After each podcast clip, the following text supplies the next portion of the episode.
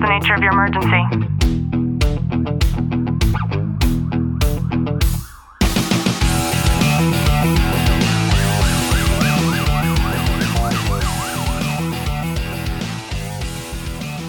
Welcome back to the Tactical Living Podcast. I'm your host, Ashley Walton, joined by Detective Walton. Clint, how are you? I'm good. You know, I really wanted to title today's episode California is Racist, but I didn't.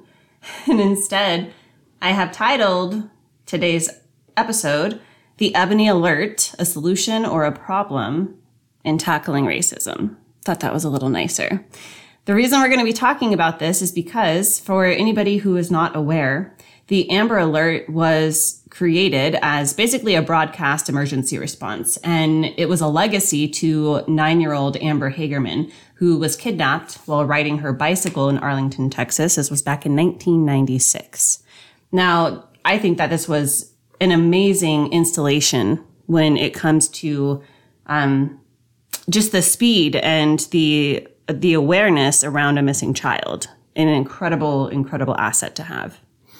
Yeah, it's a it's a great resource. I mean, we've all had our phones next to us, and that loud alarm goes off and warns you of what to be on the lookout for, or you see the freeway signs, whatever it may be, and and the Amber Alert in, in itself, like I I think it, it's a great thing that we have out there. We had cell phones in 1996. No. So I'm guessing maybe it was like a national radio broadcast. Um, and then as got it, and then as uh, technology advanced, and we we integrated it within the advancements in technology.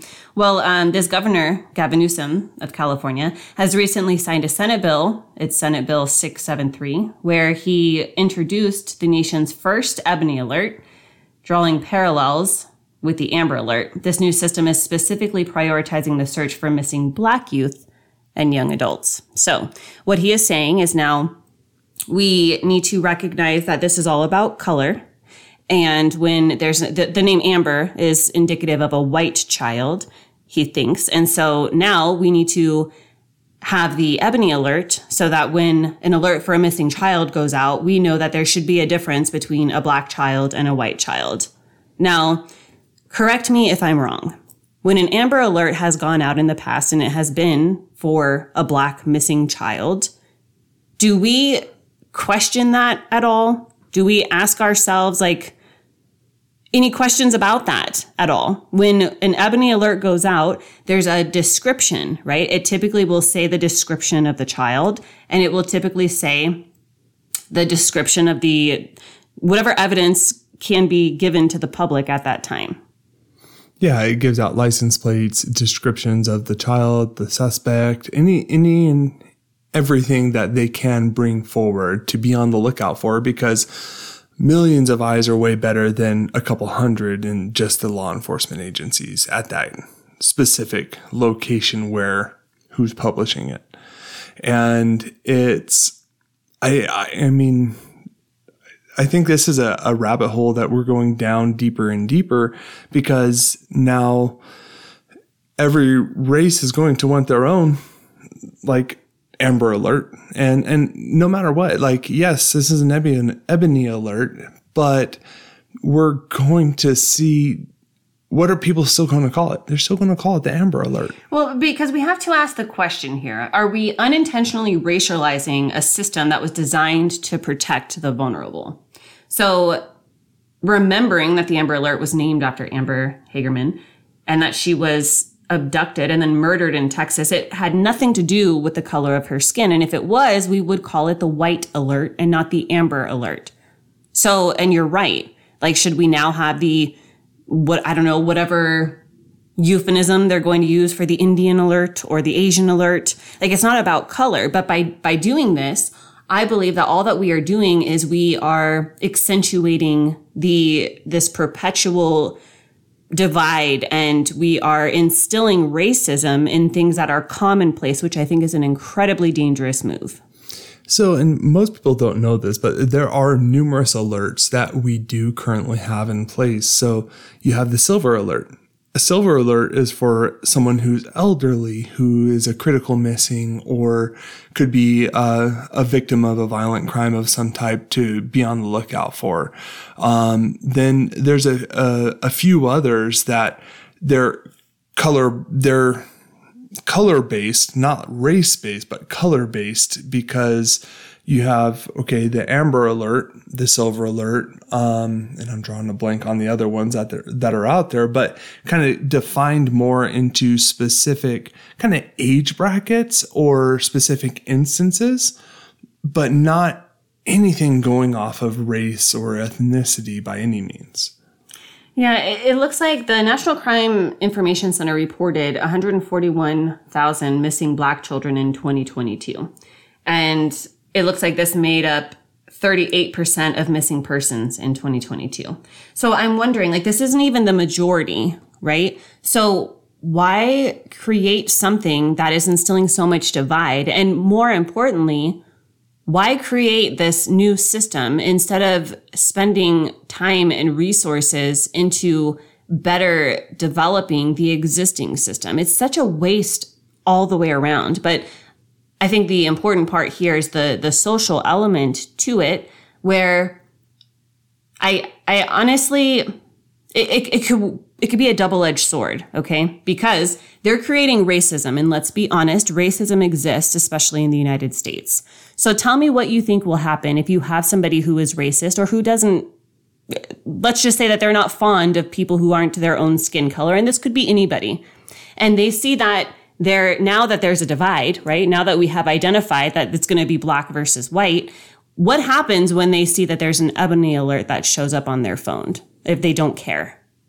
It's either they're going to it could take a negative approach towards that situation. Or they could just dismiss it and not look at it at exactly. all, which creates a dangerous situation. If we see an amber alert, we have never cared about the color of the child's skin. We care that there's a missing child. You see an Amber Alert, you look at it, right? You see an Amber Alert when you're driving on the freeway, you look at it. But now they're creating a divide to where there are going to be instances of people who are just going to 100% dismiss it altogether. And that could be the difference between life and death of a child if you have somebody who is driving down the road and that car that you're looking for with that that ebony alert child who is in it, that could be completely missed altogether. And I think that's dangerous.